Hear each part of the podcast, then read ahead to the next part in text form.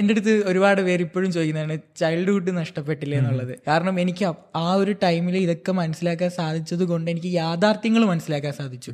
ഇല്ലെങ്കിൽ നമ്മുടെ സിസ്റ്റം അനുസരിച്ച് പത്താം ക്ലാസ്സിൽ ഫുൾ എ പ്ലസ് വാങ്ങാം പ്ലസ് ടുവിൽ ഫുൾ എ പ്ലസ് വാങ്ങാം ഏതെങ്കിലും കോളേജിൽ നല്ല സീറ്റ് വാങ്ങി പോവുക നാലഞ്ച് വർഷം അതിന് വേണ്ടിയിട്ട് വർക്ക് ചെയ്യുക പിന്നീട് വീണ്ടും ഏതെങ്കിലും കമ്പനീസിൽ പോയി ഇന്റേൺഷിപ്പിന് നിൽക്കുക ഒരു പഠിച്ചതുമായിട്ട് ബന്ധമില്ലാത്ത ഏതെങ്കിലും ജോബിന് പോയി ചേരുക കഴിയാണ്. പിന്നീട് പൈസ ഉണ്ടാക്കാൻ ജീവിക്കാൻ വേണ്ടിയിട്ട് ഇങ്ങനെ ഹാർഡ് വർക്ക് ചെയ്യാണ്. പക്ഷേ ഞാൻ പഠിച്ചത് എനിക്കിഷ്ടപ്പെട്ടത് ഞാൻ എന്റെ കുട്ടിക്കാലം തൊട്ടേ പഠിച്ചു.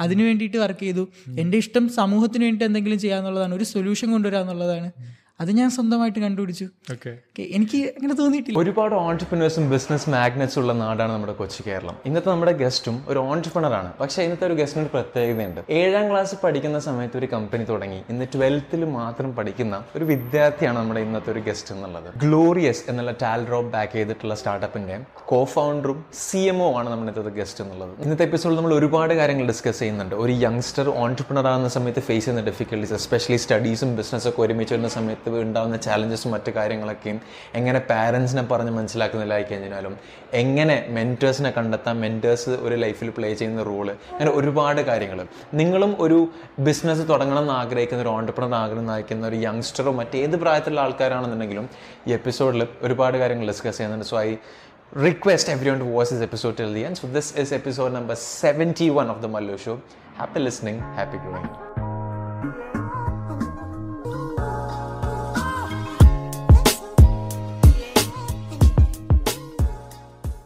Okay so first of all thank you so much for being here ഒരുപാട് താങ്ക്സ് പറയാനുണ്ട്. കാരണം വെച്ചാൽ ഫസ്റ്റ് ഓഫ് ഓൾ കാലിക്കറ്റ് വരെ ട്രാവൽ ചെയ്ത് ആൻഡ് സെക്കൻഡ് ഓഫ് ഓൾ കുറേ വെയിറ്റ് വെച്ചതിന്. And let's to start with നമുക്ക് ഇപ്പോൾ യാസറിനെ അപ്പോൾ എല്ലാവരോടും ചോദിക്കുന്ന ചോദ്യമാണ്. How do you define yourself in three words എന്നുള്ളത്? സോ യാസർ ഇപ്പോൾ മൂന്ന് വാക്കിൽ ഇപ്പോൾ യാസറിനെ തന്നെ ഡിഫൈൻ ചെയ്യാൻ പറയുകയാണെങ്കിൽ ഹൗ ഡു ഡു ദാറ്റ് ഞാൻ Yasar ഗ്രോലീസിന്റെ co founder and C M O ആണ് ഇത്രയും പറഞ്ഞാണ് ഞാൻ എപ്പോഴും നിർത്താറുള്ളത്. ഓക്കെ അത് മൂന്ന് മൂന്ന് വേർഡ് അല്ലല്ലോ ലൈക്ക് ഇതല്ലേ? ലൈക്ക് മൂന്ന് ടേംസ് എന്തായിരിക്കും? നമ്മളിപ്പം പറയല്ലേ ലൈക്ക് ഓൺഷിപ്പ് എന്നൊക്കെ പറയുന്ന പോലെ മൂന്ന് ടേംസ് എന്തായിരിക്കും? ഐ എം ഓണ്ടർപ്രണർ ആണ് സ്റ്റുഡന്റ് ആണ് സോഷ്യൽ മീഡിയ ഇൻഫ്ലുവൻസർ ആണ്. ഓക്കെ അടിപൊളി. സോ എനിക്ക് യാസറിന്റെ അടുത്ത് ഞാൻ കുറേ ആയി ചോദിച്ചിട്ട് എനിക്ക് സംസാരിക്കണം എന്നുള്ളൊരു ഇതിങ്ങനെ ചിന്തിക്കണം. കാരണം വെച്ചാൽ എസ്പെഷ്യലി വളരെ യങ് ഏജിൽ ഒരു ഓൺടർപ്രണർ ആയ ഒരാളാണ്. ആൻഡ് എസ്പെഷ്യലി അതിൽ യൂഷ്വലി നമ്മളെപ്പോഴും കാണാറുള്ളത് ലൈക് സിഇഒ സി ഫൗണ്ടർ എന്നൊക്കെ പറഞ്ഞിട്ടാണ്. ബട്ട് വാട്ട് ആക്ച്വലി എന്നെ ഇൻട്രസ്റ്റ് ചെയ്തെന്ന് വെച്ചാൽ സി എം ഒ എന്നുള്ളൊരു ടേമാണ് because it's like chief marketing officer നമ്മൾ ഒട്ടുമിക്കപ്പോഴും ഈ മാർക്കറ്റിംഗ് എന്നുള്ളൊരു സംഭവം നമ്മൾ അധികം ആൾക്കാർ എക്സ്പ്ലോർ ചെയ്യാത്തൊരു സംഭവമാണ്. മാത്രമല്ല ഞാൻ ഇപ്പം ഒരുപാട് new age C M Os വളർന്നു വരുന്ന ഒരു സമയത്തൂടെയാണ്. സോ ടു ബിഗിൻ വിത്ത് ഇപ്പോൾ യാസറിന്റെ യാസർ ആക്ച്വലി ചെയ്തത് യാസർ ഒരു യങ് ഏജിൽ ഫേസ് ചെയ്തിട്ടുള്ള ഒരു പ്രോബ്ലം സോൾവ് ചെയ്യുക എന്നുള്ളതാണ്. അതെ.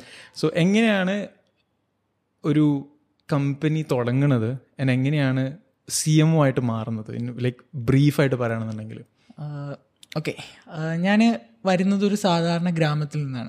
അതായത് ടെക്നോളജി ഒന്നും വലുതായിട്ട് യൂസ് ചെയ്യാത്ത ഒരു നോർമൽ ഗ്രാമം അവിടെ ഒരു സാധാരണ കുടുംബത്തിൽ നിന്നാണ് ഞാൻ വരുന്നത്. അപ്പോൾ ടെക്നോളജിയെക്കുറിച്ചോ ടെക്നോളജിയുടെ സാധ്യതകളെ കുറിച്ചോ ഒന്നും എനിക്കൊരു ഐഡിയ ഇല്ല. എല്ലാ കുട്ടികളെയും പോലെ ഡെയിലി സ്കൂളിൽ പോകുന്നു വരുന്നു.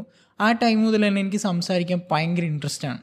സംസാരിക്കുന്നതെന്ന് വെച്ചാൽ സ്കൂളിൽ എന്തെങ്കിലുമൊക്കെ പ്രശ്നം നടക്കുമ്പോൾ അതിന്റെ ഇടയിൽ കയറി സംസാരിച്ച് സോൾവ് ആക്കുക ടീച്ചർമാരോട് തട്ടിക്കയറി നിൽക്കുക അങ്ങനെ അങ്ങനെ ചെറിയ ചെറിയ സംഭവങ്ങൾ വലുതായിട്ടൊന്നുമില്ല എന്നാലും എനിക്ക് സംസാരിക്കാൻ ഭയങ്കര ഇൻട്രസ്റ്റ് ആണ്.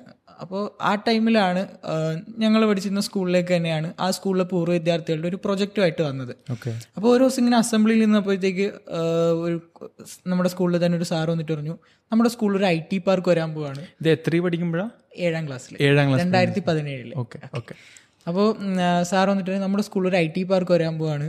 നിങ്ങൾക്കും അതിൽ ചേരാം. ഐ ടി ഒക്കെ പഠിച്ച് സെറ്റ് ആവാം എഞ്ചിനീയേഴ്സ് ആവാന്നൊക്കെ പറഞ്ഞു. ഓക്കെ.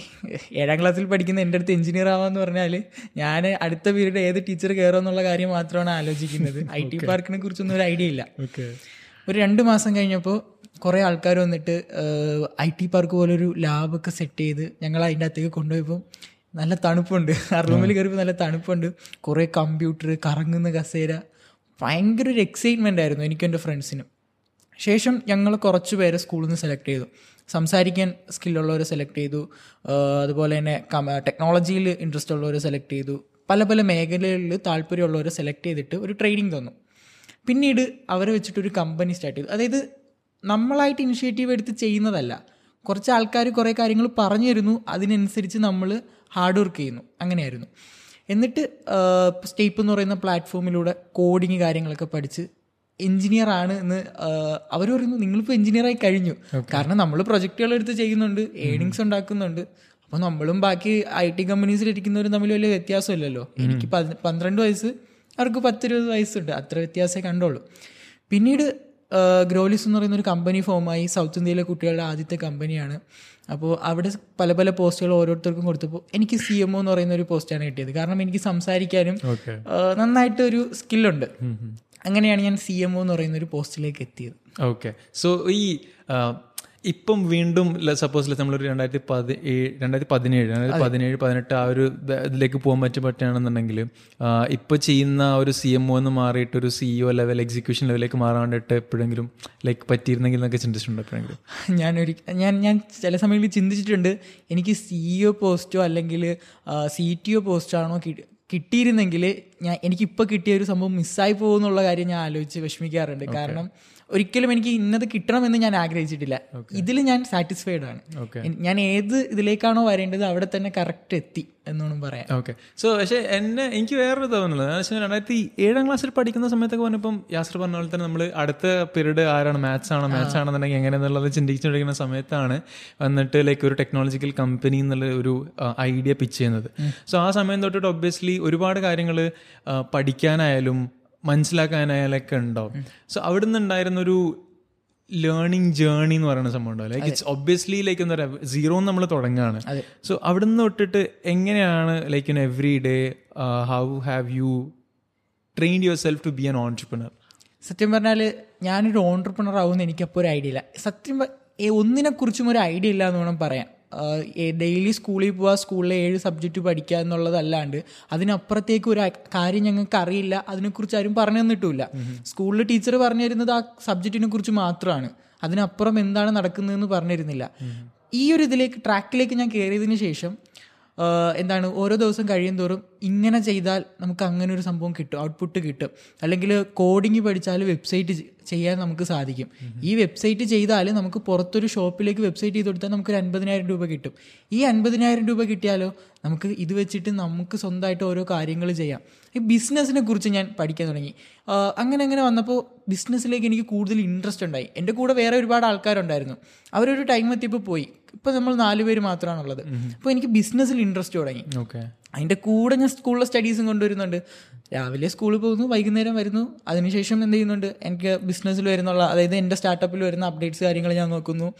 എനിക്ക് ഏറ്റവും ഇഷ്ടം കണ്ടന്റ് ക്രിയേറ്റ് ചെയ്യാനാണ്. അപ്പോൾ പുതിയ പുതിയ കണ്ടന്റ്സിനെ കുറിച്ച് ആലും നോക്കുന്നു. ഇന്നത്തെ ന്യൂസുകൾ കാര്യങ്ങൾ നോക്കുന്നു. ഇപ്പോൾ നമ്മുടെ സമൂഹത്തിൽ നേരിടുന്ന പ്രശ്നങ്ങൾ എന്താണെന്ന് ലിസ്റ്റ് ചെയ്യുന്നു. എന്തൊക്കെ സൊല്യൂഷൻസ് കൊണ്ടുവരാമെന്ന് ലിസ്റ്റ് ചെയ്യുന്നു. ഓട്ടോമാറ്റിക്കലി ഡെവലപ്പായി വന്നതാണ്. അതായത് നീഡിനനുസരിച്ചിട്ട് ഓരോ കാര്യങ്ങൾ പഠിച്ചതാണെന്നാണ് ലൈക്ക് ഇറ്റ്സ് പ്രാക്ടിക്കൽ ലേണിംഗ് എന്ന് വേണമെങ്കിൽ എക്സ്പീരിയൻഷ്യൽ ലേണിംഗ് അതെ. ഓക്കെ ഓൾ റൈറ്റ് പക്ഷേ വേറൊരു സംഭവം കൂടിയില്ലേ? അതായത് നമ്മൾ ഈ ഏഴാം ക്ലാസ് എട്ടാം ക്ലാസ് എന്നൊക്കെ പറയുന്ന സമയത്ത് നമ്മൾ ഏറ്റവും കൂടുതൽ ലൈഫിന്റെ അടിച്ച് പൊളിച്ച് നടക്കേണ്ട ഒരു ലൈക്ക് ഒരു ടൈമാണ് അല്ലാന്നുണ്ടെങ്കിൽ നമ്മുടെ മെമ്മറി ഡെവലപ്പ് ആയിക്കൊണ്ടിരുന്ന ടൈമാണ് നമ്മൾ ഏറ്റവും കൂടുതൽ മണ്ണിലും ചളിയിലും ഗ്രൗണ്ടിലൊക്കെ കളിച്ചിട്ട് നടക്കുന്ന സമയത്താണ്. ആ സമയത്താണ് നമ്മൾ റെസ്പോൺസിബിലിറ്റി എടുത്തിട്ട് ലൈക്ക് ഒരു കമ്പനി അല്ലാന്നുണ്ടെങ്കിൽ ഒരു ടെക്നോളജി ബേസ് ചെയ്തിട്ട് ഒരു സംഭവം ഒരു സ്റ്റാർട്ടപ്പ് തുടങ്ങാന്നുള്ള ഐഡിയയിലേക്ക് വരുന്നത്. സോ ഒബ്വിയസ്ലി ഇന്നിപ്പോൾ തിരിഞ്ഞു നോക്കുന്ന സമയത്ത് നമ്മൾ obviously like you have achieve so many things but still എവിടെയൊക്കെയോ ചൈൽഡ്ഹുഡിൽ എവിടെയൊക്കെയോ ലൈക്ക് എക്സ്ട്രാ മെച്യൂരിറ്റി നേരത്തെ ആയിപ്പോയി എന്നുള്ള തോന്നലൊക്കെ വന്നിട്ടുണ്ടോ? എന്തെങ്കിലും മിസ്സായിട്ടുണ്ടോ കാര്യങ്ങൾ ഇല്ലില്ല. കാര്യം എന്റെ അടുത്ത് ഒരുപാട് പേര് ഇപ്പോഴും ചോദിക്കുന്നതാണ് ചൈൽഡ്ഹുഡ് നഷ്ടപ്പെട്ടില്ലേ എന്നുള്ളത്? കാരണം എനിക്ക് ആ ഒരു ടൈമിൽ ഇതൊക്കെ മനസ്സിലാക്കാൻ സാധിച്ചത് കൊണ്ട് എനിക്ക് യാഥാർത്ഥ്യങ്ങൾ മനസ്സിലാക്കാൻ സാധിച്ചു. കാരണം കുട്ടിക്കാലം മുതലേ കുട്ടികൾ ജോബ് ഓറിയന്റഡ് ആയിട്ട് പഠിച്ചു തുടങ്ങേണ്ട ആവശ്യകതയെക്കുറിച്ച് എനിക്ക് മനസ്സിലായി. ഇല്ലെങ്കിൽ നമ്മുടെ സിസ്റ്റം അനുസരിച്ച് പത്താം ക്ലാസ്സിൽ ഫുൾ എ പ്ലസ് വാങ്ങാം പ്ലസ് ടുവിൽ ഫുൾ എ പ്ലസ് വാങ്ങാം. ഏതെങ്കിലും കോളേജിൽ നല്ല സീറ്റ് വാങ്ങി പോവുക നാലഞ്ച് വർഷം അതിന് വേണ്ടിയിട്ട് വർക്ക് ചെയ്യുക പിന്നീട് വീണ്ടും ഏതെങ്കിലും കമ്പനീസിൽ പോയി ഇന്റേൺഷിപ്പിന് നിൽക്കുക. ഒരു പഠിച്ചതുമായിട്ട് ബന്ധമില്ലാത്ത ഏതെങ്കിലും ജോബിന് പോയി ചേരുക കഴിയാണ്. പിന്നീട് പൈസ ഉണ്ടാക്കാൻ ജീവിക്കാൻ വേണ്ടിയിട്ട് ഇങ്ങനെ ഹാർഡ് വർക്ക് ചെയ്യാണ്. പക്ഷേ ഞാൻ പഠിച്ചത് എനിക്കിഷ്ടപ്പെട്ടത് ഞാൻ എന്റെ കുട്ടിക്കാലം തൊട്ടേ പഠിച്ചു. അതിനു വേണ്ടിയിട്ട് വർക്ക് ചെയ്തു. എന്റെ ഇഷ്ടം സമൂഹത്തിന് വേണ്ടിയിട്ട് എന്തെങ്കിലും ചെയ്യാന്നുള്ളതാണ്. ഒരു സൊല്യൂഷൻ കൊണ്ടുവരിക എന്നുള്ളതാണ് അത് ഞാൻ സ്വന്തമായിട്ട് കണ്ടുപിടിച്ചു. ഓക്കെ. എനിക്ക് അങ്ങനെ തോന്നിയിട്ടില്ല. അതായത് ചെറുപ്പം തൊട്ട് ഞാനൊരു റൈറ്റ് ട്രാക്കിലാണ് എന്നുള്ളൊരു വിശ്വാസമാണ് ഇപ്പോഴുണ്ടായിരുന്നത് ഓക്കെ അടിപൊളി. പിന്നെ വേറൊരു സംഭവം എന്ന് വെച്ച് കഴിഞ്ഞാൽ നമ്മളിപ്പം like obviously entrepreneur a entrepreneur എന്നല്ല ഏതൊരു കാര്യമാണെന്നുണ്ടെങ്കിലും നമ്മൾ ഇഷ്ടമുള്ളൊരു കാര്യം എപ്പോൾ ചെയ്യുകയാണെന്നുണ്ടെങ്കിലും അതിന്റെ ഒരു ഇമ്പാക്റ്റ് വേറെ തന്നെയാണെന്ന് പറയാം അപ്പോൾ എന്റെ ഒരു കേസ് എടുക്കുകയാണെന്നുണ്ടെങ്കിൽ ഞാൻ ഒരു മൂന്ന് മാസം മുന്നേ I was working in a corporate ഞാൻ മുന്നേ എടുത്തൊരു ഡിസിഷനാണ് ട്വന്റി ഫൈവ് എന്നുള്ള ഏജ് ഉണ്ടെന്നുണ്ടെങ്കിൽ I retire at twenty five എന്നുള്ളത്. And അതിന് ശേഷം ഞാനിപ്പോൾ റിട്ടേൺ ആയിട്ടുള്ളത് ലൈക്ക് ഞാൻ ഇന്നും ചിന്തിക്കുന്നുണ്ട്. അതായത് ഞാൻ മൂന്ന് മാസം മുന്നേ എന്നല്ല മൂന്ന് വർഷം മുന്നേ തന്നെ എന്താ പറയുക ഞാൻ ഇഷ്ടപ്പെടുന്ന എന്തെങ്കിലും ഒരു കാര്യം ചെയ്തിട്ട് മാറണമായിരുന്നുള്ളത് like I did that but ഞാൻ പോയി ചെന്നത് കോർപ്പറേറ്റിലാണ് അവിടെ ലൈക്ക് യുനോ നമ്മുടെ നമ്മുടേതായ ഫ്രീഡം കാര്യങ്ങളൊക്കെ മിസ്സായിട്ടുണ്ടെന്ന് എനിക്ക് മനസ്സിലായിട്ടുണ്ട്. ആൻഡ് നമ്മളെപ്പോഴും ഞാൻ റീസെന്റ്ലി ഒരു ആളോട് സംസാരിക്കുന്ന സമയത്ത് റിപ്പീറ്റ് ആയിട്ടുള്ള ഒരാൾ സംസാരിക്കുന്ന സമയത്ത് അവർ പറഞ്ഞു വെച്ചാൽ നമ്മളെപ്പോഴും നമ്മുടെ ചില മിക്ക കാര്യങ്ങളും ലൈക്ക് കരിയർ റിലേഷൻഷിപ്പ് ഒക്കെ സംസാരിക്കുന്ന സമയത്ത് നമ്മുടെ ഹാർട്ട് ഫോളോ ചെയ്യണം എന്നുള്ളത് കാരണം നമ്മൾ അൾട്ടിമേറ്റ്ലി എത്ര കഴിഞ്ഞ് കഴിഞ്ഞാലും നമ്മൾ അവസാനം വന്നെത്തുക ആ ഒരു സിറ്റുവേഷൻ ലൈക്ക് ആ ഒരു സ്ഥലത്തേക്ക് തന്നെ ആയിരിക്കും എന്നുള്ളത്. സോ യാസറിനെ സംബന്ധിച്ചിടത്തോളം യാസർ ലൈക്ക് യങ് ഏജിൽ തന്നെ ആ ഒരു ഓക്കെ ഇതാണ് എനിക്ക് വേണ്ടുന്നത് ഫിഗർ ആയിട്ട് ഫിഗർ ഔട്ട് ചെയ്ത് വന്നുകൊണ്ടിരിക്കുക എന്നുള്ളത് ഒരു ബ്ലെസ്സിങ് തന്നെയാണെന്നുണ്ടെങ്കിൽ പറയാം. മറ്റു കാര്യം എന്ന് വെച്ചാൽ നമ്മളിപ്പം ഈ എപ്പോഴും ഇന്നിപ്പം like for example two thousand twenty two two thousand twenty three ആവേണ്ടിയിട്ട് പോവുകയാണ് സ്റ്റാർട്ടപ്സ് എന്നുള്ളത് ഭയങ്കരമായിട്ട് എമേർജ് ചെയ്തുകൊണ്ട് വരികയാണ്. അതിന്റെ ഒപ്പം തന്നെ ഈ കൾച്ചർ എന്നുള്ളത് ഭയങ്കരമായിട്ട് പ്രൊമോട്ട് ചെയ്തുകൊണ്ടിരിക്കുന്ന ഒരു സംഭവമാണ്. ഒരുപാട് റൈറ്റ് ആൻഡ് റോങ്സ് ഉണ്ട്. ഒരുപാട് ഡൂസ് ആൻഡ് ഡോൺസ് ഉണ്ട്. സോ യാസർ മനസ്സിലാക്കിയതിൽ ബീങ് ആൻ ഓൺടർപ്രണർ എന്നുള്ളത് യാസർ എങ്ങനെയാണ് ഡിഫൈൻ ചെയ്യുന്നത്? ഒരു ചോദ്യം. രണ്ടാമത്തെന്ന് വെച്ചാൽ യാസറിന്റെ ഈ ഒരു ജേണിയിൽ യാസർ പഠിച്ചിട്ടുള്ള ഏറ്റവും വലിയ ലെസൺ എന്താണ്? ദ ഹാർഡ് വേ ഏറ്റവും സ്ട്രഗിൾ ചെയ്ത് പഠിച്ചിട്ടുള്ള ഒരു ലെസൺ എന്താണ്? സ്ട്രഗിൾ ചെയ്ത് പഠിച്ചിട്ടുള്ള ലെസൺ സത്യം പറഞ്ഞാൽ എനിക്ക് സ്ട്രഗിൾ ചെയ്യേണ്ടി വന്നിട്ടില്ല. കാരണം പല സിറ്റുവേഷനിലും എനിക്ക് സപ്പോർട്ടായിട്ട് ടാലറൂപ്പ് ഇങ്ങനെ ഉണ്ടായിരുന്നു. ഓക്കെ ഓക്കെ എനിക്ക് പറഞ്ഞു തരാനും ഏത് ട്രാക്കിലൂടെ പോകണമെന്ന് പറഞ്ഞു തരാനും എനിക്ക് പറഞ്ഞു അതായത് എന്നെ ട്രെയിൻ ചെയ്യാൻ വേണ്ടി ഒരാളുണ്ടായിരുന്നു അതുകൊണ്ടാണ് ഞാൻ ഈ സെയിം റൈറ്റ് ട്രാക്കിലൂടെ കറക്റ്റായിട്ട് കയറി വന്നത്. മെന്റേഴ്സ് ഉണ്ടായിരുന്നു. ഇപ്പൊ ഞാൻ മനസ്സിലാക്കിയതെന്ന് വെച്ചാൽ പല കുട്ടികൾക്കും കൃത്യമായിട്ട് പറഞ്ഞു കൊടുക്കാനോ സാധ്യതകളെ കുറിച്ച് മനസ്സിലാക്കാനോ തെറ്റേതാണ് ശരി ഏതാണെന്ന് പറഞ്ഞു കൊടുക്കാൻ ഒരാൾ ഇല്ലാത്തത് കൊണ്ടാണ് പലവരും പല തെറ്റിലേക്കും പോകുന്നത്. ശരിയായിട്ടുള്ള വഴി പറഞ്ഞു കൊടുത്താൽ അവർ അതുവഴിയല്ലേ പോവുള്ളൂ. അതുകൊണ്ട് അറിഞ്ഞ- അറിയാത്തതുകൊണ്ടല്ലേ അവർ തെറ്റിലേക്ക് പോകുന്നത്. അതാണ് എനിക്ക് മനസ്സിലാക്കാൻ സാധിച്ചത്. പിന്നെ ഒരു ഓണ്ടർപ്രണറിനെ ഞാൻ എങ്ങനെ ഡിഫൈൻ ചെയ്യുന്നു എന്ന് ചോദിച്ചാൽ ഞാനിപ്പോൾ എന്താണ് പറഞ്ഞറിയേണ്ടത്? പെട്ടെന്ന് ചോദിച്ചപ്പോൾ എനിക്ക് പറഞ്ഞുതരാനായിട്ട് കത്തുന്നില്ല. ഓക്കെ. സോ ഒരു ലെസൺ ലൈക്ക് ബിഗ്ഗസ്റ്റ് ലെസൺ എന്താ വെച്ചാൽ എന്താ പറയുക ലൈക്ക് പഠിച്ചിട്ടുള്ളതിൽ വെച്ചിട്ട് ഈ ഒരു ജേണിയിൽ വെച്ചിട്ട്. എന്റെ ഇത്രയും ഈ ഒരു അഞ്ച് വർഷമായി ഞാൻ ഇതിലേക്ക് വന്നിട്ട്. എനിക്ക് അതിൽ നിന്നും മനസ്സിലായെന്ന് വെച്ചാൽ മറ്റുള്ളവരുടെ കാഴ്ചപ്പാടിലാണ് പല ആൾക്കാരും ഇന്ന് നമ്മുടെ സമൂഹത്തിൽ ജീവിക്കുന്നത്. അതിൽ നിന്നും വ്യത്യസ്തമായി നമുക്കെല്ലാവർക്കും പലതരം നല്ല കഴിവുകളുള്ള ആൾക്കാരാണ് നമ്മൾ ഓരോരുത്തരും. അത് മറ്റുള്ളവരുടെ വാക്കുകൾക്കും മറ്റുള്ളവരുടെ ആ ഒരു സാഹചര്യങ്ങൾക്ക് വേണ്ടിയിട്ട് നമ്മൾ അവർ അവർക്ക് വേണ്ടിയിട്ടും പലരും മാറുകയാണ്. അതിൽ നിന്ന് മാറിയിട്ട് നമ്മുടെ കഴിവുകളെ നമ്മൾ തന്നെ ഡെവലപ്പ് ചെയ്യുക നമ്മുടെ ഇഷ്ടങ്ങളെ നമ്മൾ എന്ത് ചെയ്യുക വളർത്തിക്കൊണ്ടുവരിക എന്നുള്ളതാണ്. ഓക്കെ.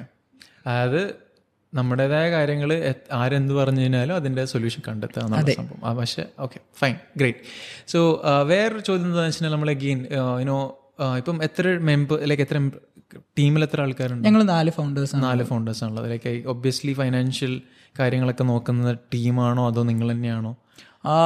ഇപ്പം നിലവിൽ നമുക്ക് ഇൻവെസ്റ്റ്മെന്റ് കാര്യങ്ങളൊന്നും അതായത് പ്രീസീഡിങ്ങിലേക്ക് കയറിയിട്ടില്ല ഓക്കെ ഐഡിയ സ്ട്രക്ചർ ചെയ്തു ഡെവലപ്മെന്റ്സ് നടക്കുകയാണ് ബ്രാൻഡിങ് നടക്കുകയാണ് ഡെവലപ്മെന്റ്സിന്റെ സൈഡിലാണ് ഇൻവെസ്റ്റ്മെന്റ് ഇനി കുറച്ച് നാളും കൂടി കഴിഞ്ഞാലേ സ്റ്റാർട്ട് ചെയ്യുള്ളൂ. ഓക്കെ ഓക്കെ അപ്പോൾ അതിന് വേണ്ടിയിട്ട് നമ്മൾ ഇപ്പോഴേ പ്രിപ്പയർ ചെയ്ത് തുടങ്ങിയിട്ടുണ്ട്. ഒരു രണ്ട് മൂന്ന് വർഷങ്ങൾക്ക് മുമ്പേ ഗ്രോലിയസ് ഒരു ഐ ടി കമ്പനി ആയിരുന്നു. ആ സമയത്ത് ഫിനാൻഷ്യലി നമ്മൾ നാല് പേര് തന്നെയായിരുന്നു ഹാൻഡിൽ ചെയ്തുകൊണ്ടിരുന്നത്. ഇപ്പം നിലവിൽ സ്റ്റാർട്ടപ്പിലേക്ക് മാറിയപ്പോൾ ഫിനാൻഷ്യലി നമ്മളിപ്പോൾ ഹാൻഡിൽ ചെയ്യേണ്ട കാര്യമില്ല. ടാലറൂപ്പ് തന്നെയാണ് നമുക്ക് മുഴുവൻ സപ്പോർട്ട് കാര്യങ്ങൾ തരുന്നത്. ഓക്കെ സോ ലൈക്ക് ഈ ഒരു ചെറിയ പ്രായത്തിൽ ഒരു ഫണ്ട് ലൈക്ക് ഫൈനാൻഷ്യൽ മാനേജ്മെന്റ് കാര്യം എന്നൊക്കെ പറയുന്ന സമയത്ത് എപ്പോഴെങ്കിലും ലൈക്ക് എങ്ങനെയാണ് അത് മാനേജ് ചെയ്ത് വരുന്നത്? ആദ്യമായിട്ട് എനിക്ക് ഫണ്ട് കിട്ടിയെന്ന് വെച്ചാൽ ഒരു വെബ്സൈറ്റ് ചെയ്ത് കൊടുത്തപ്പോഴാണ്. ഓക്കെ ഒരു ന്യൂസ് പേപ്പർ ചെയ്ത് കൊടുത്തപ്പോഴാണ്. ഞാൻ പഠിച്ച സ്കൂളിൽ തന്നെ ഒരു സാറിന് ഒരു ന്യൂസ് പേപ്പർ ചെയ്ത് കൊടുത്തു. അപ്പോൾ ആ ന്യൂസ് പേപ്പറിന് നമുക്ക് ഡെവലപ്പ് ചെയ്യാൻ അറിയാം. അപ്പം എമൗണ്ട് എത്ര പറയണമെന്നൊരു ഐഡിയ ഇല്ല. സാധാരണ നമ്മളിങ്ങനെ ഗൂഗിളിലൊക്കെ നോക്കിയപ്പോൾ ഒരു ന്യൂസ് പേപ്പറിന് അൻപതിനായിരം ഒരു ലക്ഷം വരെ ഇങ്ങനെ കിടക്കുകയാണ് അപ്പോൾ നമ്മൾ നമുക്ക് നമ്മൾ കൊച്ചു കുട്ടികളല്ലേ എന്ത് ചെയ്യണമെന്ന് അറിയില്ല. അയ്യായിരം രൂപ പറയാം. അയ്യായിരം രൂപ എന്ന് പറഞ്ഞാൽ ഒരു എട്ടാം ക്ലാസ്സുകാരന് ഏറ്റവും വലിയൊരു എമൗണ്ട് ആണ്. അപ്പം നമ്മൾ സാറിനോട് പറഞ്ഞു അയ്യായിരം രൂപയാണ്. എഗ്രിമെന്റ് എന്ന് പറയുന്നത് ഒരു ഡോക് നമ്മൾ ഡോക്സിൽ എഗ്രിമെന്റ് ഇത് കിട്ടും. ടെംപ്ലേറ്റ് കിട്ടും. അതിന്റെ അകത്ത് അയ്യായിരം രൂപ മാർക്കറ്റിംഗ് ഓഫീസർ എന്റെ പേര് വെച്ചു ഗ്രോലിസ് കമ്പനിയുടെ പേരൊക്കെ വെച്ചു നമുക്ക് സെറ്റ് ചെയ്ത് കൊടുക്കാനും സാർ അപ്പോൾ തന്നെ അഡ്വാൻസ് ആയിട്ട് ഒരു രണ്ടായിരം രൂപ എടുത്ത് കയ്യിൽ തന്നു. എന്ത് ചെയ്യണമെന്നറിയില്ല കാരണം പൈസ കയ്യിൽ നമ്മളെ കയ്യിലേക്ക് വരും. ഭയങ്കര എക്സൈറ്റ്മെന്റ് ആണ് എന്നാ പേടിയുണ്ട്. ഇത്രയും പൈസ വാങ്ങിച്ചത് ഇനി പ്രശ്നമാവോ ആരെങ്കിലുമൊക്കെ എന്തെങ്കിലും പറയോ? എന്നിട്ട് നമ്മൾ ആലോചിച്ചു നമുക്ക് എന്താണ് ആവശ്യം എന്നുള്ളത്?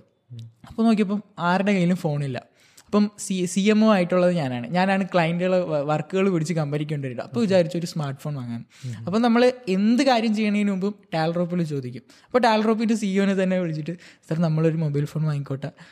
വാങ്ങിച്ചോ. പക്ഷേ സാറ് കോൺഫിഡൻസോട് കൂടിയാണ് പറയുന്നത്. നീ വാങ്ങിച്ചോ. അപ്പം തെറ്റിലേക്കാണോ ശരിയിലേക്കാണോ പോകേണ്ടതെന്ന് ആദ്യമേ നമുക്ക് പറഞ്ഞു തന്നിട്ടുണ്ട്. അപ്പം വാങ്ങിച്ചു. നമ്മളെങ്ങനെ വാങ്ങി പ്രൊജക്റ്റുകൾ കാര്യങ്ങൾ. അതായത് അയ്യായിരം രൂപ വന്നാൽ ആ ഒരു ടൈമിലാണെങ്കിൽ അയ്യായിരം രൂപ കിട്ടിയാൽ കമ്പനിക്ക് നീഡായിട്ടുള്ള കാര്യങ്ങൾ എന്താണോ അത് പർച്ചേസ് ചെയ്യും.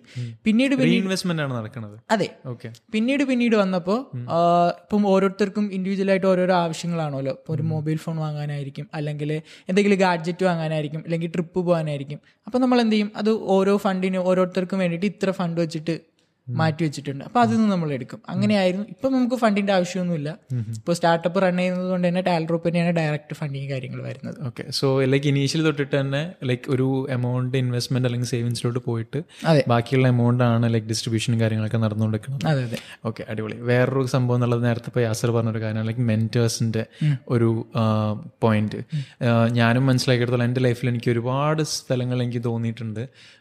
ഒരു മെന്റർ എനിക്ക് ഉണ്ടായിരുന്നെങ്കിൽ എന്നുള്ളത് ലൈക്ക് ഞാൻ ചെറുപ്പത്തിൽ വളർന്ന രീതി പറയുന്നത് എന്റെ പേരൻസ് ഭയങ്കര ഫ്രീ ആയിരുന്നു. ലൈക്ക് എനിക്ക് കംപ്ലീറ്റ് ഫ്രീഡം തന്നിട്ടുണ്ടായിരുന്നു. എന്ത് ഡിസിഷൻ ചോദിച്ചു കഴിഞ്ഞാലും നീ എടുത്തോ നീ എന്താ വെച്ചാൽ ചെയ്തോ എന്നുള്ളതായിരുന്നു. ബട്ട് സ്റ്റിൽ മനസ്സിലായി ഓക്കെ എനിക്കിത് ചോദിച്ച് മനസ്സിലാക്കാൻ എനിക്ക് ഒരാളുണ്ടായിരുന്നുള്ളത് ആൻഡ് വളരെ വൈകിട്ടാണ് ഞാൻ മനസ്സിലാക്കിയത് എനിക്കൊരു മെന്ററിന്റെ ഒരു സഹായം അല്ലാന്നുണ്ടെങ്കിൽ എല്ലാവരുടെ ലൈഫിലും ഒരു മെന്റർ എന്നുള്ളത് വളരെ വലിയൊരു ഫാക്ടറാണ് എന്നുള്ളത് ഇപ്പോൾ യാസറിനെ സംബന്ധിച്ചിടത്തോളം ഒരു മെന്റർ ലൈഫിൽ കൊണ്ടുവരുന്ന മാറ്റങ്ങൾ എന്നുള്ളത് വലുതാണ്. ഇപ്പം മറ്റ് യാസറിന്റെ പ്രായത്തിലുള്ളതായാലും അതല്ലാന്നുണ്ടെങ്കിൽ എന്റെ പ്രായത്തിലുള്ളതായാലും ഉള്ള ഒരുപാട് ആൾക്കാർക്ക് ഇല്ലാത്തൊരു പ്രിവിലേജ് മെന്റർ ഇല്ല എന്നുള്ളതാണ്. സോ ഒരു മെന്റർ എന്ന് പറയുന്ന സമയത്ത് എന്തുകൊണ്ടൊരു മെന്റർ ഉണ്ടാണെന്ന് ചോദിച്ചു കഴിഞ്ഞാൽ യാസർ പറയുന്ന ഒരു ഉത്തരം എന്തായിരിക്കും? എന്റെ ഉത്തരമാണ് ഞാൻ പറഞ്ഞത്. ഒരു മെന്റർ വേണ്ടതിന്റെ ആവശ്യകത എന്ന് വെച്ചാൽ ഇപ്പോൾ ഉദാഹരണം പറയാനാണെങ്കിൽ നമ്മൾ ഞാൻ നേരത്തെ പറഞ്ഞല്ലോ സ്കൂളിൽ നിന്ന് ഇങ്ങനെ പഠിച്ചിറങ്ങുന്ന കുട്ടികളുടെയും തൊഴിലവസരങ്ങളുടെയൊക്കെ പ്രശ്നം. സ്കൂൾ കാലഘട്ടം മുതലേ കൃത്യമായിട്ട് ഒരു ഒരു കുട്ടിയുടെ മെന്റർ എന്ന് പറഞ്ഞാൽ അവന്റെ ടീച്ചറാണ്. പക്ഷെ ടീച്ചർമാർ പലപ്പോഴും സിലബസും ടെക്സ്റ്റ് ബുക്കിലുള്ള കാര്യങ്ങൾ മാത്രം പറഞ്ഞു കൊടുക്കുന്ന ഒരാളായിട്ട് മാറുകയാണ്. അതിനപ്പുറത്തേക്ക് പോകണം ഇപ്പൊ സ്കൂളിൽ നിന്ന് കഴിഞ്ഞാൽ ആ സ്കൂളിൽ നിന്ന് പഠിച്ചിറങ്ങുന്ന കുട്ടി എവിടെ പോകണമെന്നും ആ കുട്ടിയുടെ ടേസ്റ്റ് എന്താണെന്നും അതിനനുസരിച്ച് ആ കുട്ടി എന്തൊക്കെ ഡെവലപ്പ് ചെയ്യണമെന്നും ആ ടീച്ചർ പറഞ്ഞു കൊടുക്കണം. ടീച്ചറാണ് അവന്റെ മെൻഡർ പക്ഷെ നമ്മളിന്ന് കാണുന്നത് അങ്ങനെയല്ല. ടെക്സ്റ്റിലുള്ള കാര്യങ്ങൾ കുട്ടിയെ പഠിപ്പിച്ചു കൊടുത്തിട്ട് ഫുൾ മാർക്ക് വാങ്ങാൻ വേണ്ടി മാത്രം ട്രെയിൻ ചെയ്യുന്ന ടീച്ചേഴ്സാണ് എല്ലാ ടീച്ചേഴ്സും അങ്ങനെയല്ല. നല്ല മാറി ചിന്തിക്കുന്ന ടീച്ചേഴ്സും ഉണ്ട്. അത് നമ്മുടെ എഡ്യൂക്കേഷൻ സിസ്റ്റത്തിന്റെ തെറ്റാണോ എന്ന് ചോദിച്ചാൽ അപ്ഡേറ്റ് ആവാത്തതിന്റെ പ്രശ്നമാവാം. അല്ലെങ്കിൽ ടീച്ചേഴ്സ് അപ്ഡേറ്റ് ആവാത്തതിന്റെ പ്രശ്നമാവാം. അപ്പോൾ ഒരു കുട്ടിക്ക് കുട്ടിക്കാലം മുതലേ അവന്റെ സ്കൂൾ ടീച്ചർ ഒരു മെൻഡറായിട്ട് നിന്നാൽ വളരെ ഗ്രേറ്റ് ആയിട്ടുള്ളൊരു കാര്യമാണ്. അതെ തീർച്ചയായിട്ടും. അതായത് ലൈക്ക് നമ്മുടെ ലൈഫിൽ ടീച്ചർ അല്ലാതെയും ഒരുപാട് മെന്റേഴ്സ് ഉണ്ടാവും. ലൈക്ക് പാരൻസിന്റെ ലൈക്ക് ആയിട്ടുണ്ടാവും. പക്ഷെ എന്നിരുന്നാലും ഞാൻ മനസ്സിലാക്കിയെന്ന് വെച്ചാൽ നമ്മളെ വീട്ടിൽ നമുക്ക് ആവശ്യമുള്ള ടീ ഇവൻ തോ നമ്മുടെ പേരൻസ് ചെറുപ്പത്തോട്ടുള്ള ടീച്ചേഴ്സ് ആണെന്നുണ്ടെങ്കിൽ അവർ റൈറ്റ് മെന്റേഴ്സ് ആയിട്ട് പലപ്പോഴും വരുന്നില്ല എന്നുള്ളതാണ് ഞാൻ മനസ്സിലാക്കിയിട്ടുള്ളത്. അത് ചിലപ്പോൾ അവർക്ക് അതിന്റെ ഒരു പരിചയമില്ലാത്തതുകൊണ്ടായിരിക്കാം. ഇപ്പോൾ യാസർ പറഞ്ഞതുപോലെ അതല്ലാന്നുണ്ടെങ്കിൽ ചിലപ്പോൾ അവരുടെ ബിസി കാര്യങ്ങൾ അതുകൊണ്ടായിരിക്കാം. ബട്ട് സ്റ്റിൽ ഒരാളുടെ ലൈഫിൽ എന്തെങ്കിലും ഒരു മാറ്റം കൊണ്ടുവരാൻ പറ്റുകയാണെന്നുണ്ടെങ്കിൽ അത് എനിക്ക് തോന്നുന്നു ഫ്രണ്ട്സ് ആണെന്നുണ്ടെങ്കിലും പാരൻസ് ആണെന്നുണ്ടെങ്കിലും ടീച്ചേഴ്സ് ആണെന്നുണ്ടെങ്കിലും it's actually a men it's actually through mentors എനിക്ക് ഞാൻ ഇപ്പോൾ ഞാൻ പലപ്പോഴും ചിന്തിച്ച് നോക്കുന്ന സമയത്ത് ഞാൻ ചെറുപ്പം തൊട്ടേ ഒരുപാട് നല്ല സുഹൃത്തുക്കളുടെ കൂട്ടത്തിൽ വളരാൻ വേണ്ടിയിട്ടും സമയം സ്പെൻഡ് ചെയ്യാൻ വേണ്ടിയിട്ടും കഴി ലൈക്ക് പ്രിവിലേജ്ഡ് ആയിട്ടുള്ള ഒരാളാണ്. സോ ഞാൻ മനസ്സിലാക്കിയെടുത്തോളം എന്റെ ഫ്രണ്ട്സ് ഞാൻ ചേർന്ന് നോക്കുന്ന സമയത്ത് വലിയ മെന്റേഴ്സ് ആണ് എനിക്ക്. പലരും എനിക്ക് പല കാര്യങ്ങളും പഠിപ്പിച്ചതാണ് ഞാൻ ഇന്ന് ഇംപ്ലിമെന്റ് ചെയ്തിട്ടുള്ളത് ഞാൻ ഓരോ കാര്യം ചിന്തിക്കുന്ന സമയത്ത് ഓക്കെ എനിക്ക് ഇന്ന സമയത്ത് ഇയാൾ ഇന്നത് പറഞ്ഞു തന്നിട്ടുണ്ട്. ഈ ഒരു കാര്യം ചിന്തിക്കുന്ന സമയത്ത് ഞാൻ ചിന്തിക്കുന്നുണ്ട്. സോ അങ്ങനെയുള്ള റൈറ്റ് മെന്റേഴ്സിന് ഉണ്ടാക്കുക എന്നുള്ളത് വളരെ ഇമ്പോർട്ടന്റ് ആണ് ഫ്രണ്ട്സിന്റെ കാര്യത്തിലാണെന്നുണ്ടെങ്കിലും. മറ്റൊരു കാര്യം എനിക്ക് ചോദിക്കാനുള്ളതെന്ന് വെച്ചാൽ ഇപ്പോൾ യാസറിന് ഞാൻ ഇപ്പം യാസറിന് ഇപ്പം ലൈക്ക് ട്വൽത്ത് പഠിക്കണം. ഓക്കെ സോ ഇപ്പോൾ യാസറിന് you can go to two thousand seventeen again okay okay and you have all the knowledge അതായത് ഇപ്പൊ യാസറിനുള്ള എല്ലാ നോളജും ഉണ്ട്. And you can go back to two thousand seventeen അതല്ലാന്നുണ്ടെങ്കിൽ ഇപ്പൊ ഒരു ഫിഫ്റ്റി മില്യൺ ഡോളർ തരും യാസർ ഇത് ചൂസ് ചെയ്യും? ടൂ തൗസൻഡ് സെവന്റീനിലേക്ക് പോകും. എന്തുകൊണ്ടായിരിക്കും? കാരണം എന്റെ കൂടെയുള്ള കൂട്ടുകാർക്ക് യാഥാർത്ഥ്യങ്ങൾ പറഞ്ഞ് മനസ്സിലാക്കി കൊടുക്കും. എന്തെങ്കിലുമൊക്കെ ചേഞ്ചസ് എനിക്ക് കൊണ്ടുവരാൻ പറ്റും. കാരണം ഇപ്പം എനിക്കറിയാം രണ്ടായിരത്തി ഇരുപത്തിരണ്ടിൽ എന്താണ് സംഭവിക്കണേന്നുള്ള സംഭവം കാര്യം എനിക്കറിയാം.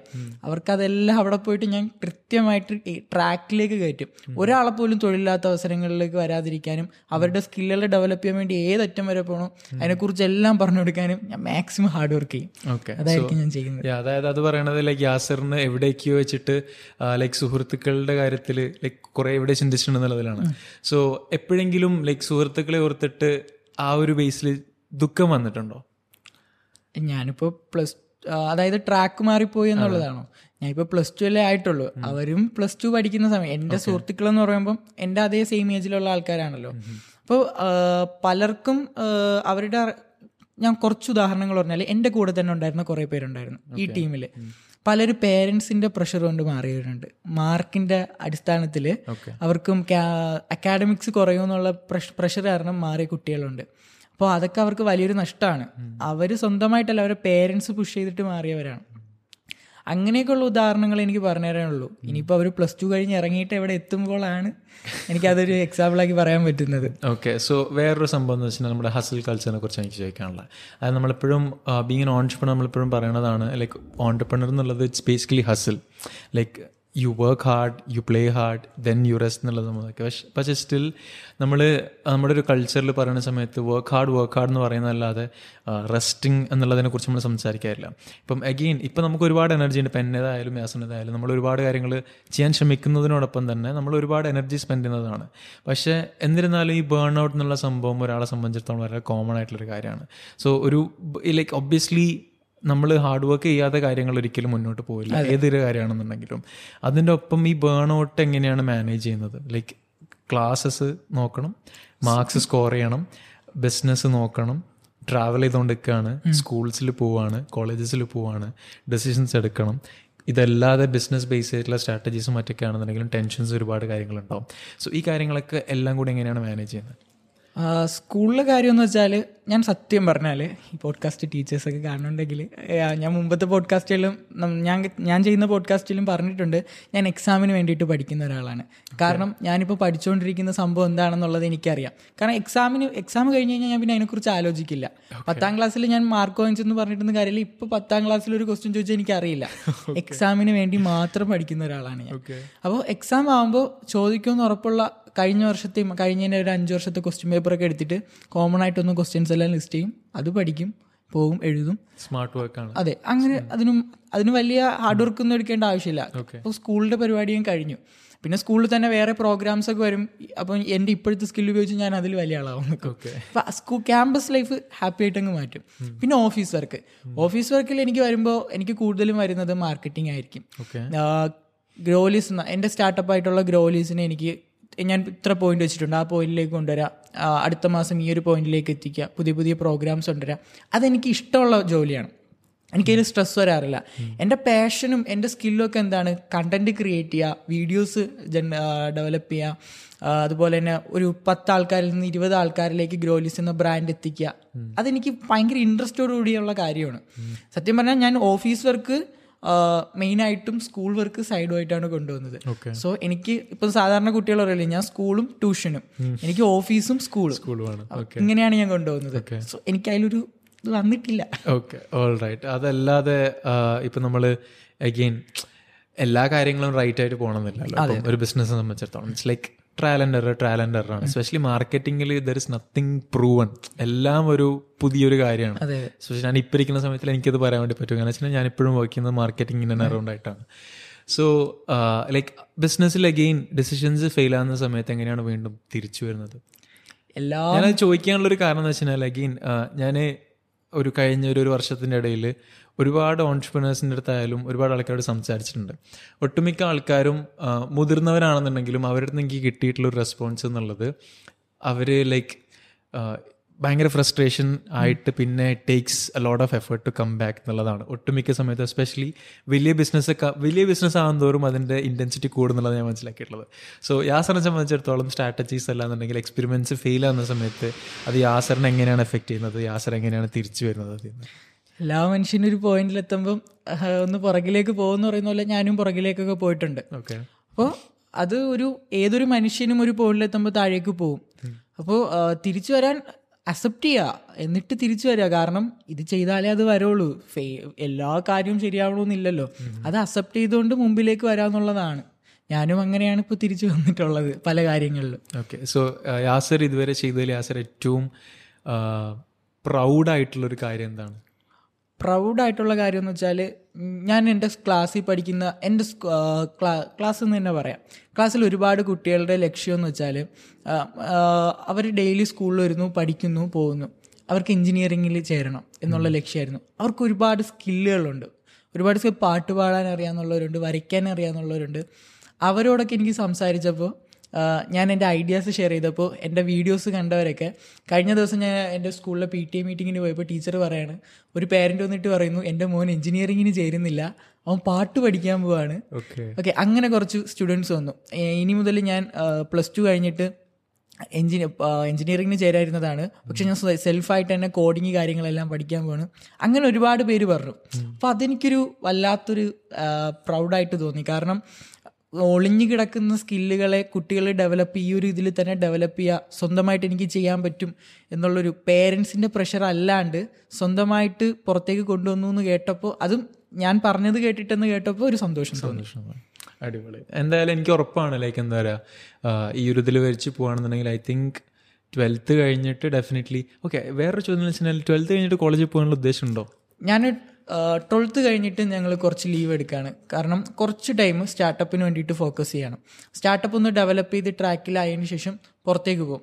പുറത്തേക്ക് പോകുന്നത് എന്താണെന്ന് വെച്ചാൽ നമ്മുടെ നാട്ടിൽ ഡിഗ്രി എനിക്ക് തോന്നുന്നില്ല. ഇവിടെ പഠിച്ചതുകൊണ്ട് ഉപയോഗം ഉണ്ടെന്ന്. പുറത്തേക്ക് പോയിട്ട് എനിക്ക് ബിസിനസ്സാണ് താല്പര്യം സോ ഞാൻ ബിസിനസ് എടുക്കും. ഒരു ഡിഗ്രി വാങ്ങും. എന്നിട്ട് അവിടുത്തെ യൂണിവേഴ്സിറ്റിയിലേക്കും മറ്റുമൊക്കെ ഗ്രോലിസ് ഞങ്ങളുടെ സ്റ്റാർട്ടപ്പിനെ ഇംപ്ലിമെന്റ് ചെയ്യും. തിരിച്ച് ഇന്ത്യയിലേക്ക് തന്നെ വരും. നമ്മൾ ലക്ഷ്യം വെക്കുന്നത് കേരളത്തിനെ ബിൽഡ് ചെയ്യുക എന്നുള്ളതാണ് ഞാൻ ടാൽറോപ്പിന്റെ ഒരു പർപ്പസും കൂടി പറഞ്ഞുതരാം. കേരളത്തിൽ ഒരു strong startup ecosystem build ചെയ്യുക എന്നുള്ളതാണ് ടാൽറോപ്പിന്റെ ലക്ഷ്യം. ഓക്കെ അപ്പോൾ കേരളത്തിൽ ടാൽറോപ്പിന്റെ നൂറ്റി നാൽപ്പത് സ്റ്റാർട്ടപ്പുകളിൽ ഒന്നാണ് ഇന്ന് ഗ്രോലിയസ് അപ്പോൾ നമ്മൾ കേരളത്തിലേക്ക് തന്നെയായിരിക്കും തിരിച്ചു വരുന്നത്. കേരളത്തിലേക്ക് ഫണ്ടുകൾ കൊണ്ടുവരിക കേരളം ബിൽഡ് ചെയ്യുക കേരളം ഒരു ഗൂഗിൾ ആക്കുക എന്നുള്ളതാണ് നമ്മുടെ ലക്ഷ്യം. അടിപൊളി. ലൈക്ക് ലിറ്ററലി ഞാൻ എനിക്കൊന്ന് എഞ്ചിനീയറിംഗ് പഠിക്കുന്ന സമയത്ത് കണ്ട ഒരു ഡ്രീമാണ് എന്റെ നാട്ടിൽ എന്റെ നാട്ടിൽ എന്റെ വീടിന്റെ തൊട്ടപ്പുറത്ത് വലിയ ഗ്രൗണ്ടാണ് ലൈക്ക് പൂഴി എന്ന് പറയുന്ന സംഭവം അറിയാം? മണലിലുള്ള ഗ്രൗണ്ടാണ് സോ അവിടെ ഒരു ഇൻക്യുബേറ്റർ സ്റ്റാർട്ട് ചെയ്യാന്നുള്ളൊരു പരിപാടി. ലൈക്ക് എനിക്ക് എന്റെ നാട്ടിൽ ഇതേപോലെ എന്താ പറയുക ടെക് സ്റ്റാർട്ടപ്സ് കൊണ്ടുവന്നിട്ട് ഒരുപാട് ആൾക്കാർ അവിടെ വരണം. ഫണ്ടിങ്ങും കാര്യങ്ങളൊക്കെ സിലിക്കൺ വാലി സിലിക്കൺ വാലി എന്നുള്ള സംഭവം. സിലിക്കൺ വാലി ഒന്നും വേണമെന്നില്ല. എനിക്ക് ആ ഒരു സംഭവം നടന്നിട്ടുണ്ടാവും. അടിപൊളി. So I have one more question simple question ആണ്. ഞാൻ എല്ലാവരോടും ചോദിക്കുന്ന ഒരു ചോദ്യമാണ്.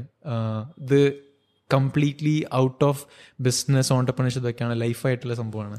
സോ എനിക്ക് ഉറപ്പാണ് യാസർ ഇപ്പോൾ ചിന്തി ലൈക്ക് ചോദിച്ചാൽ പറയും എന്താ പറയുക ഓക്കെ ഞാനങ്ങനെ ഒരുപാട് ജീവിച്ചിട്ടുള്ളതൊക്കെ പറയുമായിരിക്കും. എനിക്കങ്ങനെ ഒരുപാട് വയസ്സായിട്ടുള്ളതൊക്കെ പറയുമായിരിക്കും. ബട്ട് സ്റ്റിൽ എന്റെ ഒരു കൺസെപ്റ്റ് പ്രകാരം ഒരാൾ പത്ത് വർഷം ജീവിക്കുകയാണെന്നുണ്ടെങ്കിൽ അയാൾ പത്ത് വർഷം എക്സ്പീരിയൻസ് ഉള്ള ഒരാളാണ്. സോ ആ ഒരു കോൺസെപ്റ്റിൽ ചോദിക്കുകയാണ്. ഇപ്പോൾ യാസറിന്റെ മുന്നിൽ ഒരു വലിയ സ്റ്റേജ് ഉണ്ട്. ലോകത്തുള്ള എയ്റ്റ് ബില്യൺ ആൾക്കാരും ഉണ്ട്. ഒരു മൈക്ക് ഉണ്ട്. എന്നിട്ട് യാസറിനോട് ചോദിക്കുകയാണ് യാസർ ലൈഫിൽ പഠിച്ചിട്ടുള്ള ഏറ്റവും എന്തെങ്കിലും ഒരു മൂന്ന് കാര്യം എല്ലാവരോടും പറയാൻ വേണ്ടി പറയുകയാണെന്നുണ്ടെങ്കിൽ യാസർ എന്തായിരിക്കും ഷെയർ ചെയ്യണേ? പെട്ടെന്ന് ചോദിച്ചപ്പോൾ ലോകത്തിലുള്ള എല്ലാവരും എന്റെ മുമ്പിൽ എല്ലാവരും ഉണ്ട്. ഓക്കെ വല്ലാത്ത ക്വസ്റ്റ്യൻ ആയിപ്പോയി മൂന്ന് കാര്യങ്ങൾ പറയാനാണെങ്കിൽ ഒന്ന് പേരൻസിനോടായിരിക്കും എല്ലാവരും പേരൻസ് ആയിരിക്കുമല്ലോ. പേരൻസിനോട് പറയുകയാണെങ്കിൽ അവരുടെ ആഗ്രഹങ്ങളും സ്വപ്നങ്ങളും മക്കളിൽ അടിച്ചേൽപ്പിക്കാതിരിക്കുക എന്നുള്ളതായിരിക്കും ഞാൻ ഒന്നാമത് പറയുന്നത്. പിന്നെ സ്റ്റുഡൻസിനോടാണെങ്കിൽ സ്വന്തം കഴിവുകളെ ഡെവലപ്പ് ചെയ്യുക എന്നുള്ളതായിരിക്കും ഞാൻ അവരോടും പറയുന്നത്. പിന്നെ പിന്നെ വലിയ വലിയ കുറേ പേരുണ്ടല്ലോ. അവരോടൊക്കെ ആയിട്ട് എനിക്ക് പറയാനുണ്ടെങ്കിൽ നമ്മുടെ ആഗ്രഹങ്ങളും അല്ലെങ്കിൽ ഇപ്പോൾ നമ്മുടെ ഇപ്പോൾ നമ്മുടെ നാട്ടിൽ ഒരുപാട് റിലീജിയസ് ആയിട്ടൊക്കെ ഭയങ്കര പ്രശ്നങ്ങളുണ്ട്. അല്ലെങ്കിൽ അതും പൊളിറ്റിക്സ് ആയിട്ട് ബന്ധപ്പെട്ടിട്ടുള്ള കാര്യങ്ങൾ. അതൊക്കെ നമ്മുടേതാണ്. ഓക്കെ ഞാൻ ആരാണെന്നുള്ളത് അത് എൻ- എന്റെ ഐഡന്റിറ്റിയാണ് അത് നീയും അങ്ങനെ ആവണം അല്ലെങ്കിൽ അവൻ അങ്ങനെ നടക്കാൻ പാടുള്ളൂ അവൻ ഇങ്ങനെ ചെയ്യാൻ പാടുള്ളൂ എന്നുള്ളത് മാറ്റിയിട്ട് അവരവർ അവരവരുടെ ഇഷ്ടത്തിന് ഓരോരുത്തർക്കും അവരുടേതായിട്ടുള്ള സ്പേസ് കൊടുക്കുക നമ്മൾ മറ്റുള്ളവരുടെ ജീവിതത്തിൽ നമ്മുടെ റൂൾസിനെ അടിച്ചേൽപ്പിക്കാതിരിക്കുക എന്നുള്ള കാര്യമായിരിക്കും ഞാൻ പറയുന്നത്. അടിപൊളി ബ്യൂട്ടിഫുൾ എനിക്ക് പെട്ടെന്ന് ഒരു ചോദ്യം കൂടെ വന്നു അതും കൂടെ ചോദിച്ചു നിർത്താം. റിജക്ഷൻസ് എന്ന് പറയുന്ന സമയത്ത് അങ്ങനെ ഒരുപാട് റിജക്ഷൻസ് ഇപ്പം നേരത്തെ യാസർ പറഞ്ഞ പോലെ തന്നെ എനിക്കങ്ങനെ ഹാർഡ്ഷിപ്സ് ഒരുപാട് ഫേസ് ചെയ്യേണ്ടി വന്നിട്ടില്ല.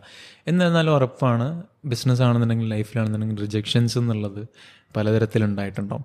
സോ റിജക്ഷൻസ് ഏറ്റവും വന്നിട്ടുള്ള ഏറ്റവും വലിയ റിജക്ഷൻസ് എന്തായിട്ടാണ് കാണാൻ അങ്ങനെ എങ്ങനെയാണ് അത് ഓവർകം ചെയ്തത്? എനിക്ക് റിജക്ഷൻസ് ഒക്കെ വരുന്നതെന്ന് വെച്ചാൽ അങ്ങനെ വലുതായിട്ട് എന്താ പറയാ ഒരു പ്ലാൻ ഉണ്ടാക്കി ഞാൻ ഡയറക്റ്റ് പോയിട്ട് പ്രസന്റ് ചെയ്യല്ല ചെയ്യുന്നത്. അത് ഒരുപാട് പേരോട് സക്സസ് ആക്കാൻ വേണ്ടിയിട്ടുള്ള ഞാനൊന്ന് ഷേപ്പ് ചെയ്യും. അതിനെ സ്ട്രക്ചർ ചെയ്ത് ഷേപ്പ് ചെയ്തിട്ടൊക്കെ ആയിരിക്കും പ്രസന്റ് ചെയ്യുന്നത്. റിജക്ഷന് പകരം ഇപ്പം ഞാൻ എന്റെ എന്തായിട്ടുണ്ടെങ്കിലും ഞാൻ ടാൽറോപ്സിയോടെ അടുത്തോ അല്ലെങ്കിൽ ഇപ്പോൾ ഇജാസ് ആക്കാനോടോ അല്ലെങ്കിൽ അവരുടെ അടുത്തൊക്കെ ആയിരിക്കും പോയി പ്രസന്റ് ചെയ്യുന്നത്. അപ്പോൾ നോ എന്ന് പറയുന്നതിന് പകരം അതിൽ പ്രോബ്ലം ഉണ്ടെങ്കിൽ അതിനെ എങ്ങനെ ഓവർകം ചെയ്യാന്നുള്ള ഒരു ഹെൽപ്പ് അവരെനിക്ക് തരും. അല്ലെങ്കിൽ ഇങ്ങനെ നീ ചെയ്തു നോക്കുമെന്ന് പറയും. അപ്പം ഞാൻ വീണ്ടും ആലോചിക്കും. അങ്ങനെ അതിനെ ഷേപ്പ് ചെയ്ത് ഷേപ്പ് ചെയ്ത് ഷേപ്പ് ചെയ്ത് ആ ഒരു ഐഡിയ തന്നെ ഞാനൊരു മുഴുവനായിട്ട് ഡെവലപ്പ് ചെയ്തിട്ടായിരിക്കും കൊണ്ടുവന്ന് ചെയ്യുന്നത്. റിജക്ഷൻ എനിക്ക് സത്യം പറഞ്ഞാൽ കിട്ടിയിട്ടില്ല എന്ന് വേണം പറയാം റിജക്ഷന് പകരം എങ്ങനെ ആ പ്രശ്നത്തെ സോൾവ് ചെയ്യാന്നുള്ളത് അവർ തന്നെ എനിക്കൊരു ഹെൽപ്പ് തരും. ഞാൻ അതിനെ ഡെവലപ്പ് ചെയ്യും. ആ ഒരു ഇതിൽ തന്നെ പ്രസന്റ് ചെയ്യും. ഓക്കെ സോ അതായത് മെന്റേഴ്സ് ആണ് മെന്റേഴ്സ് ആണ്. എല്ലാം. അവിടെയാണ് മെന്റേഴ്സിന്റെ priority okay so thank you so much Yasir ഒരുപാട് കാര്യങ്ങൾ സംസാരിച്ചിട്ടുണ്ട്. ഞാൻ ആദ്യമായിട്ടാണ് ഇത്ര സ്പീഡിൽ ഒരു ഇന്റർവ്യൂ ചെയ്യണത്. So thank you so much and wishing you all the best ഞാൻ കുറേ വായിച്ചിട്ടുണ്ട്. ഇപ്പം ജോഷ് ടോക്കിന്റെ കാര്യങ്ങളാണെന്നുണ്ടെങ്കിലും ഞാൻ കണ്ടിട്ടുണ്ട്. ആൻഡ് അതല്ലാതെയും ഇപ്പോൾ ടാൽറോപ്പിന്റെ ബേസിലാണെന്നുണ്ടെങ്കിൽ അതല്ലാതെ ഉണ്ടെങ്കിലും ഞാൻ ഒരുപാട് മൂമെന്റ്സ് കാണുന്നുണ്ട്. സോ ഞാൻ നോക്കി കാണുന്ന ഒരുപാട് ആൾക്കാരിൽ ലൈക്ക് വരും വർഷങ്ങൾ നോക്കി കാണുന്ന ഒരുപാട് ആൾക്കാരിൽ ഒരാളാണ്. ലൈക്ക് യാസർ എന്ന് വേണമെങ്കിൽ തന്നെ പറയാം. Thank you so much wishing you all the best so yeah take care and have good day